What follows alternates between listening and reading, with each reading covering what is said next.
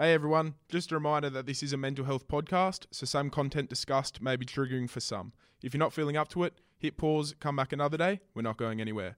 If it is an emergency, please don't hesitate to contact Lifeline on thirteen eleven fourteen. That is a twenty-four hour service. Thank you.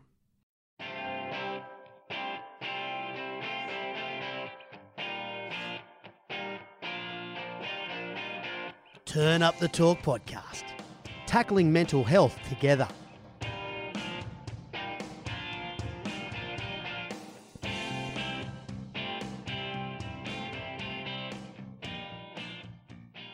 G'day guys and welcome to another episode of Turn Up the Talk. You're joined by Pat Clifton, Lockie Drew Morris, brought to you by the Covelli Hotel and Doyle's on the Beach down at Watson's Bay.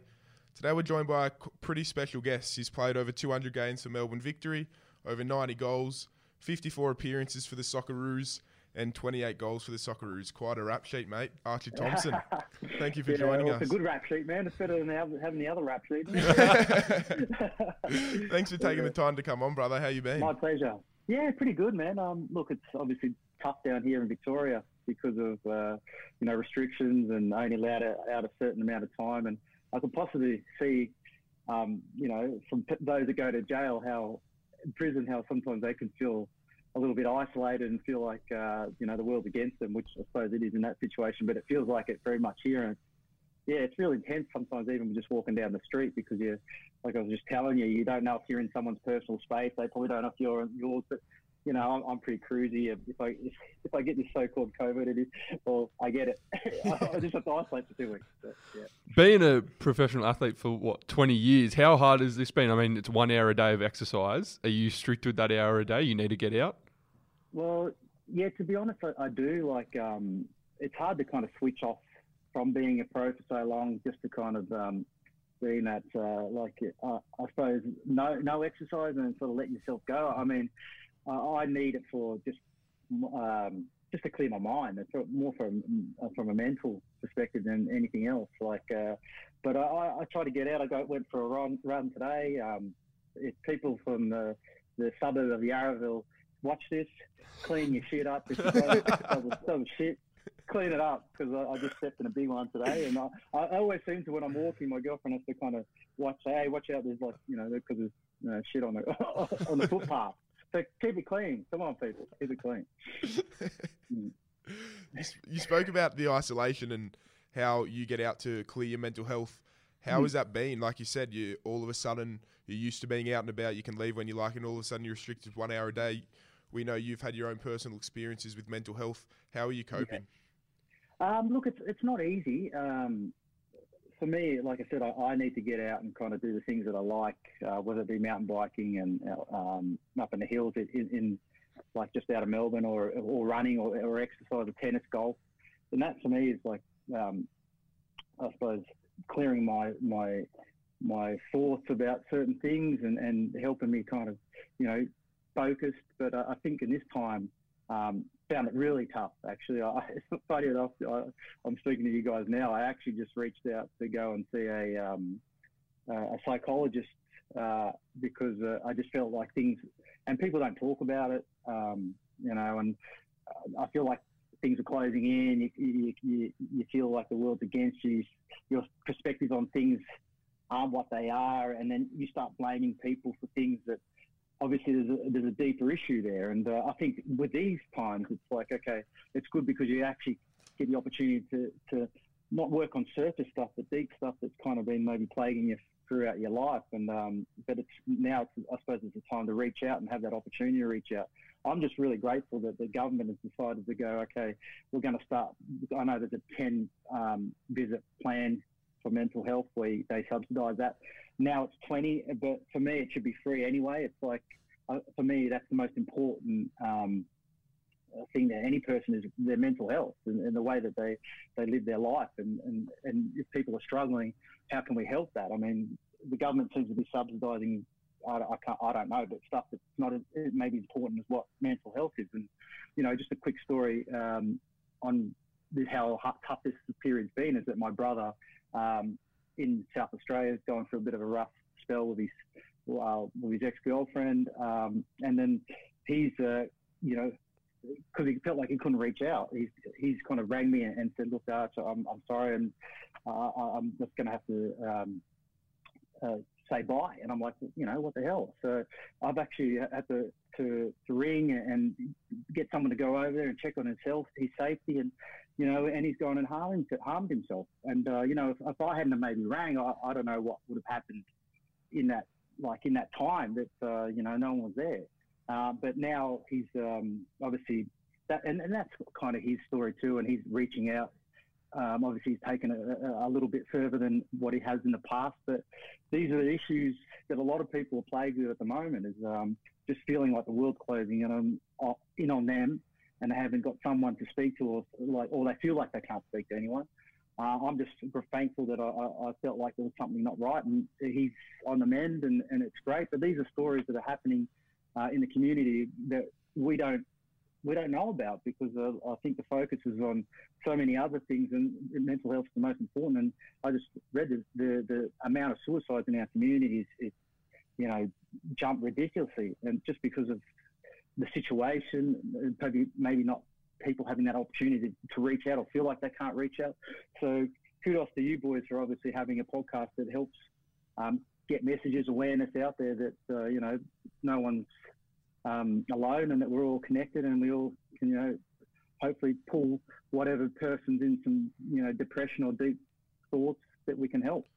Thank you, and we're sorry to hear about your brother, but it's good to hear he's, oh, mate, he's, he's on the but, up. But look, he, mate, that's his journey, and uh, um, you know, it was, he, he's uh, he's in a better place now. Um, he's got people around him he needs to.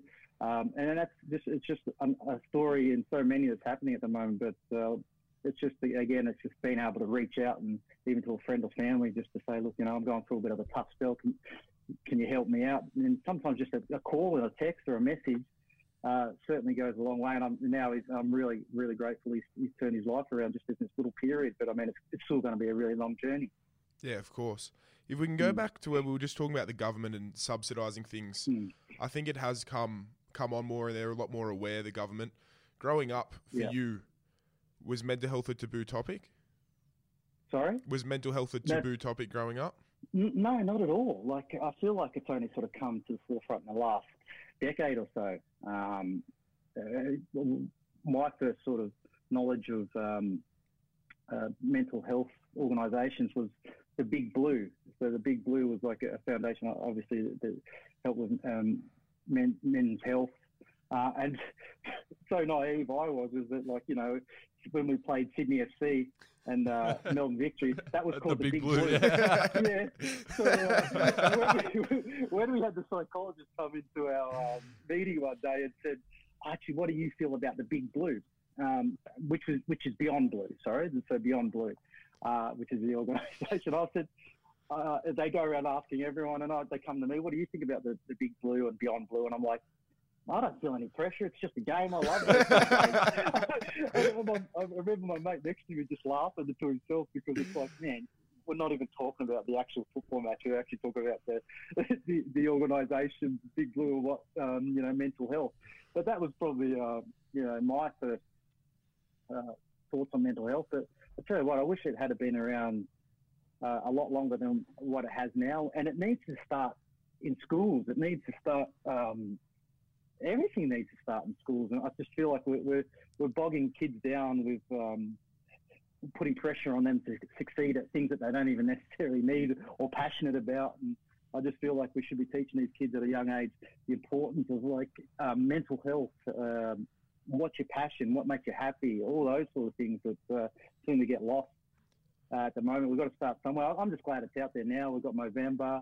Um, But it certainly helps, Beyond Blue. And there's so many organisations. The more we keep putting it, the message out there, the more the people that feel like they, they haven't got anyone, they're aware of it and they get help. Yeah, exactly right. So mm. growing up, obviously you weren't too aware of mental health. Can Looking mm. back now, now you know what mental health is. Can you look back and say mental health is something you grew up with? Uh, sorry, mental illness is something you grew up with? Um, look, I feel like we've all got some kind of issue, um, issues. No one's perfect, and I feel like um, with my, obviously, uh, growing up in, in the professional environment, some of those things they get pushed aside because there's so much pressure on you wanting to perform and and um, having success, and you, you forget all those little things. And I, I feel like if I had been exposed to, to some of those um, organisations early on, I would have been able to deal with situations instead of masking them, whether it be drinking or whether it be doing anything that like wouldn't help. You know, it's um, there's uh, and just to have that awareness and, and someone telling me that, you know, there's a better way to do things. Uh, I feel is important, and I, and you know, in certain situations throughout my career, uh, I felt like I could have de- um, certainly helped in situations that I felt that there was, I was, you know, um, really struggling with the breakup of my family and and, and my marriage, the ending of my career, um, like just so little, so some of those things just came all at once, and I was like, man, I, sometimes I couldn't even get out of bed, and even when football was a, a, a place for me to, to kind of go and forget about a lot of things. That wasn't even helping me. So it wasn't until I sort of reached out to my um, other brother who works in the mental health sector to say, look, you know, I'm struggling. These things are really um, coming, like, just struggling. And, uh, you know, and just with, with that and being able to um, share it with people uh, and sharing it with you guys and, and not being ashamed of all that, And, and being honest, I think uh, is an important thing. And like I said, like people mask their their their thing in in ways that they probably shouldn't. And um, you know, I've been I've done that, and I probably still do it now. It's all, we're all learning. Probably I'll probably be about eighty years old and still learning, you know, the fundamentals of life. But you know, it's it's just good that we're we're starting on the right track. Yeah, mate. Your um your Movember video, which you mentioned before, was um. It was just so powerful and so special, and I think, like you said, it is important as people in your position with high profiles that they reach out and they start talking about how they're feeling, because hopefully that can lead other people to do the same. And mm. one of the things, or two things for me that jumped out in that interview was the first one, you spoke about how you drove over the Westgate Bridge every day, yeah, and those yeah. thoughts. If you could tell us about them, and then how your relationship with your dad has sort of blossomed as well? Well, I, I think um, that was a period when uh, breakup of uh, the, the marriage, um, my my kids um, being taken, well, not taken, but they, they moved out of the state, so I couldn't really be with them because of obviously football, um, and then also getting told that I wasn't going to be a Melbourne Victory player next year, the next season, and, and like all of a sudden the walls were just like, wow, what do I need to do? I, I can't, you know, you just feel like there's no way out. And, you know, sometimes you, you cross the bridge. Everyone has thoughts of, um, I feel, about, you know, the easy way out. And I suppose me, for, for, was, you know, the things that I was doing, um, it felt like the easiest way was just go over the Westgate and, and jump. Like, you know, it was, it was that simple. I mean, and, and even to this, like, especially in this I S O period, why I've got to go probably reach out to a psychologist, and I'm going to see one, is because those little thoughts creep back in about, you know, life would be so much easier um, if, you know, what if I just end this? Things will be a lot happier. Things will smooth on, be smooth. And, and, and that was my feeling. And um, I'm just... I'm happy that I've got the right people around me to be able to kind of, um, for instance, my girlfriend who sees different changes and shifts, and that's where you've got to notice in people, and that's by reaching out. You know, it's like you, you see little shifts in people that, and, and the way that they behave is not how they normally are. And uh, so I think that was uh, obviously a real dark period. And, and uh, again, I was just it's just about reaching out. And then obviously it, it once you feel like you're um, you know, moving on, I learn a lot about yourself and uh, on the right path to kind of turning your life around and, and being happy. Uh, you know, you build other relationships or, or the ones that you've kind of forgotten, and that sort of helped me build the relationship with my dad, who was, you know, he's, he, he, he, you know, parents aren't perfect. I mean, I have kids. I, I, it's only probably in this last period that I, because I haven't been able to see them, and that adds to that, that whole mental health side of things. But, uh, you kind of reflect and, and if you were present in as a dad or not. And I, I felt like for a long period of my um, being a parent, I, I wasn't. And you know, but then I realised it's, it's hard. It's, it's bloody hard work, you know. I don't know if you boys have kids, but it's hard work. And I, now I have respect for my dad. Okay, he was probably, his environment was tough growing up too, because he, he, he came from a poor family. But it's just funny how all these sort of things that happen to you, you, you start reconnecting with people and, and building relationships that were lost. Also, with in another interview, I read you said, I'd go to training and it was a release for me. I'd get on the pitch and I'd let it all out. And yeah. then in your final year of soccer, you felt like you couldn't even do that anymore. Mm. What did you turn to? Um, look, obviously, for me, it was, was drinking and, and carrying on. And, and, you know, and that, for me, was the easiest way to escape things. And and it got to the point where I was even, like, ringing up and uh, to, when I was going to, when I had training, it was like, you know, I'm not feeling well. It's because, you know, the night before or even that morning I was was drinking. And um, and that was that was hard because, uh, you know, I love football. I was feet in my blood. I was four years old when I first kicked the ball. So, and it had always been a release for me. But then obviously when it wasn't working, um, it, beca- it became harder. And uh, you, like I say, you feel really isolated. You don't want to leave your, your, your place. You're feeling like you're letting down Um, you know, letting down people. You don't really think about yourself. You just think about others, and, and, and I feel like that's what happens, is that you, you, you do you forget about yourself, um, and then you're not kind to yourself, and that's kind of that period that I was in. And um, but again, I'm, I'm pretty grateful and thankful that I had the right people around me to, to put me in the right direction, have had the right people to talk to, um, and again, it's just building awareness. For someone that's sort of, not to the extent that you were going through, obviously, as a professional athlete, but someone mm. in the hole that you were in, what's a what's a tip to to help them get out of that? Is it just to have a conversation?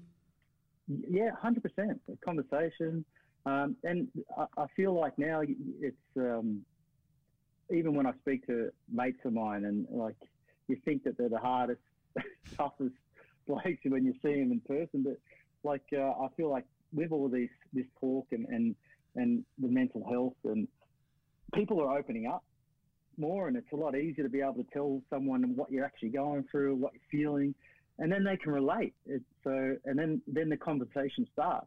And um, I, I think that's the important thing, is to, to reach out to someone, to um, not be afraid to, to say how you're feeling. It's uh, you know, it's what I've learned over the last few years is that, like I say, a man, everyone's got this perception of what a man should be, but uh, the actual fact is that we're all human. We all we all feel. We all we've got emotion. We all love. We all hurt. We all hate. We all love. It's just it's just uh, life. And uh, I feel like if we break down those walls and barriers of, of that, um, what what a man should be, and and, and have a conversation, um, you know, it's just better. Awesome. That's great. Hmm. What is um. Yeah. What does life after football look like for you? So we saw you involved in some academies. Is that yeah, is that yeah. right?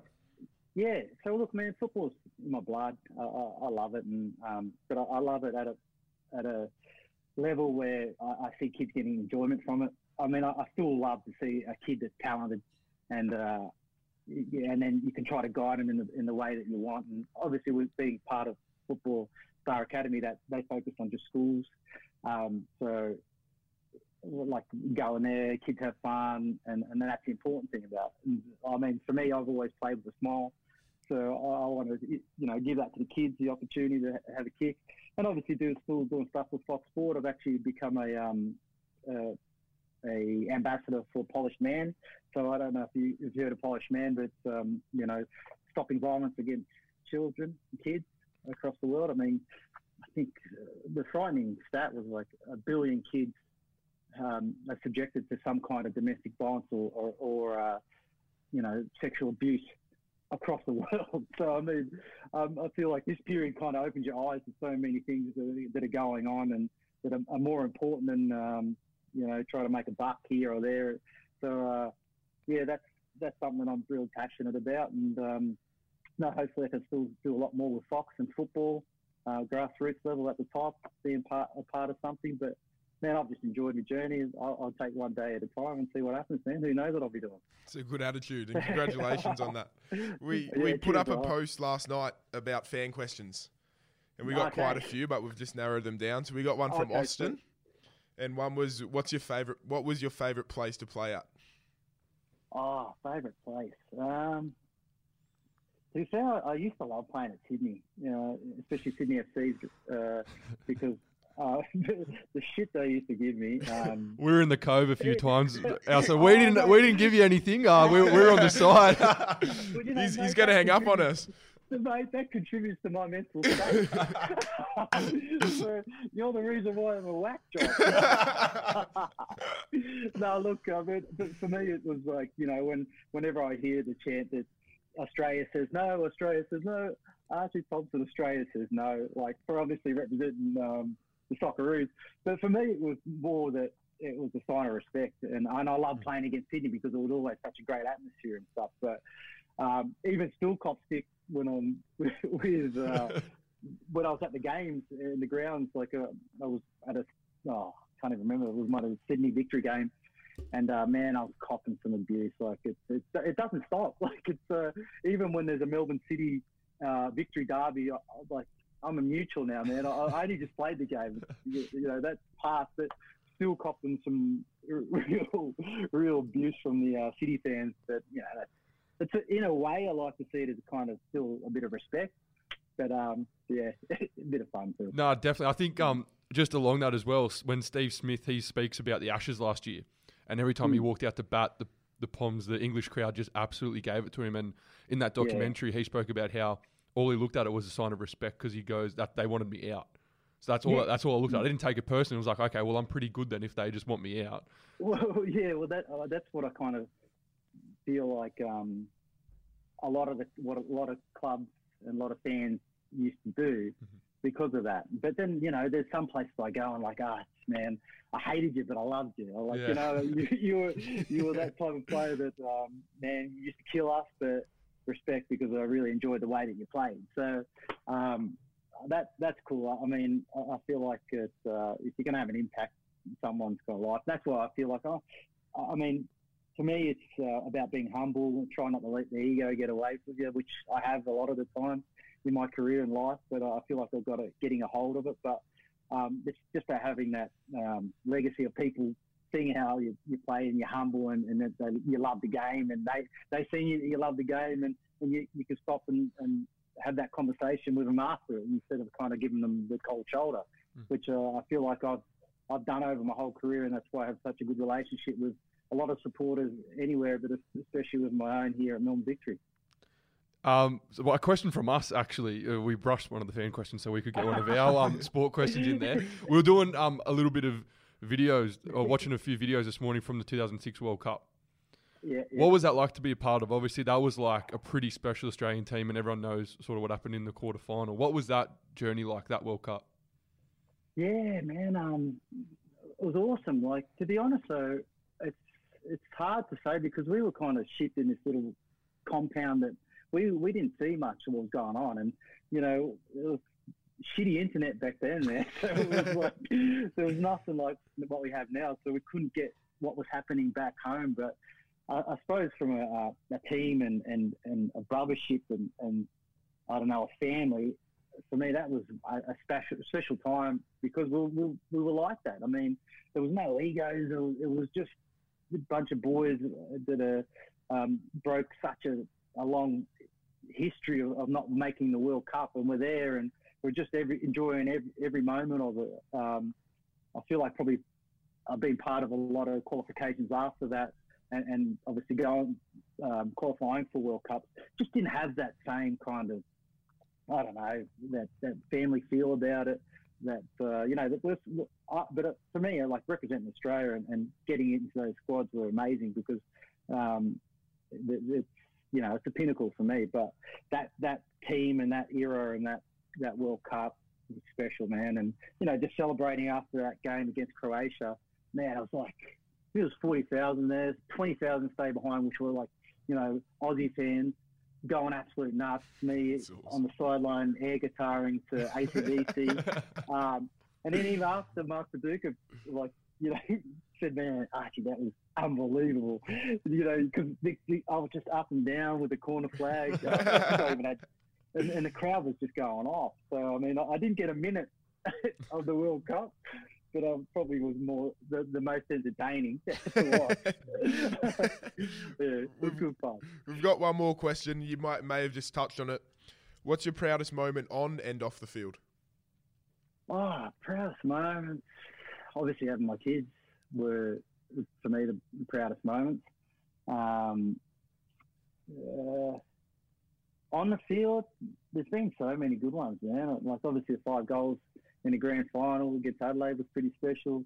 Um, uh, World Cup qualifiers. Probably one of the special moments was um, playing in the Uruguayan game uh, in two thousand five in Montevideo. Like, starting that match was crazy. Like, listening, I was um, with the anthem and Australian anthem come on. Uh, couldn't hear it, but then when they obviously played theirs, that you could feel the ground shaking underneath.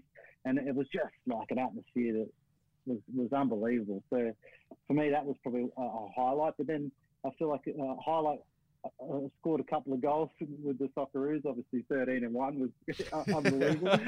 but but um, one goal I scored against Iraq. Uh, we were down one nil. Our qualifications weren't great.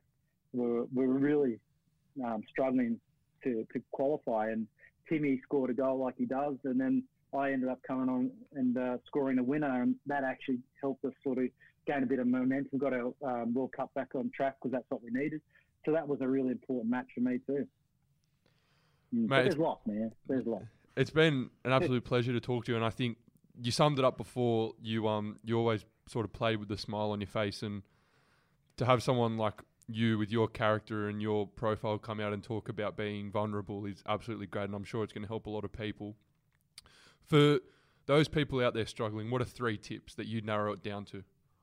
Ah, oh, three tips. Um, mate, look, it's, it's hard. I mean, I'm still learning. Like, you know, every every day is different. Every every time, every day you're feeling something different. So, I mean, for me, it's, it's obviously um, have a conversation, reach out to someone. Um, you know, don't don't be afraid to to tell people how you feel and what you're feeling. Um, I, I don't.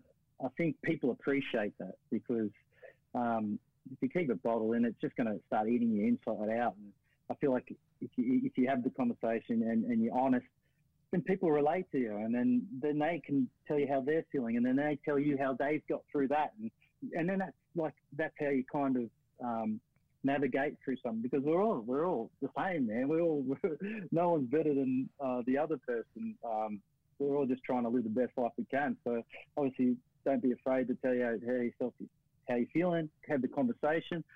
The third one, man, um, probably just I don't know, man. Uh, it's hard. I think just, just be grateful that you get, you know you know you're on this planet. You're living your life, and um, just to be happy and uh, and just do the best that you can. Just do the best that you can. That's all all you can do. Awesome. In life, I think. Ooh, like, like you said, mate. I don't know if I, for tips, I don't know, man. Like I said, I'm, it, it, there's so many things you can you can do and say. Uh, just, uh, but I think the first one is just just to be not afraid to open up and to say how you're feeling. one hundred percent. Well, like like you said, mm-hmm. mate, for for someone of your calibre to come out and, and speak so openly and take the time to join us, we really appreciate it. Ah, my pleasure. We, my we pleasure. Love the work you're doing, and, and congratulations with the work you're doing, and all the best, mate. Uh, cheers, Tim. Thanks, lads. I appreciate it. And once again, thanks to the Covelli Hotel and Doyle's on the Beach down at Watson's Bay. And thanks to you guys for tuning in. And we'll see you next time.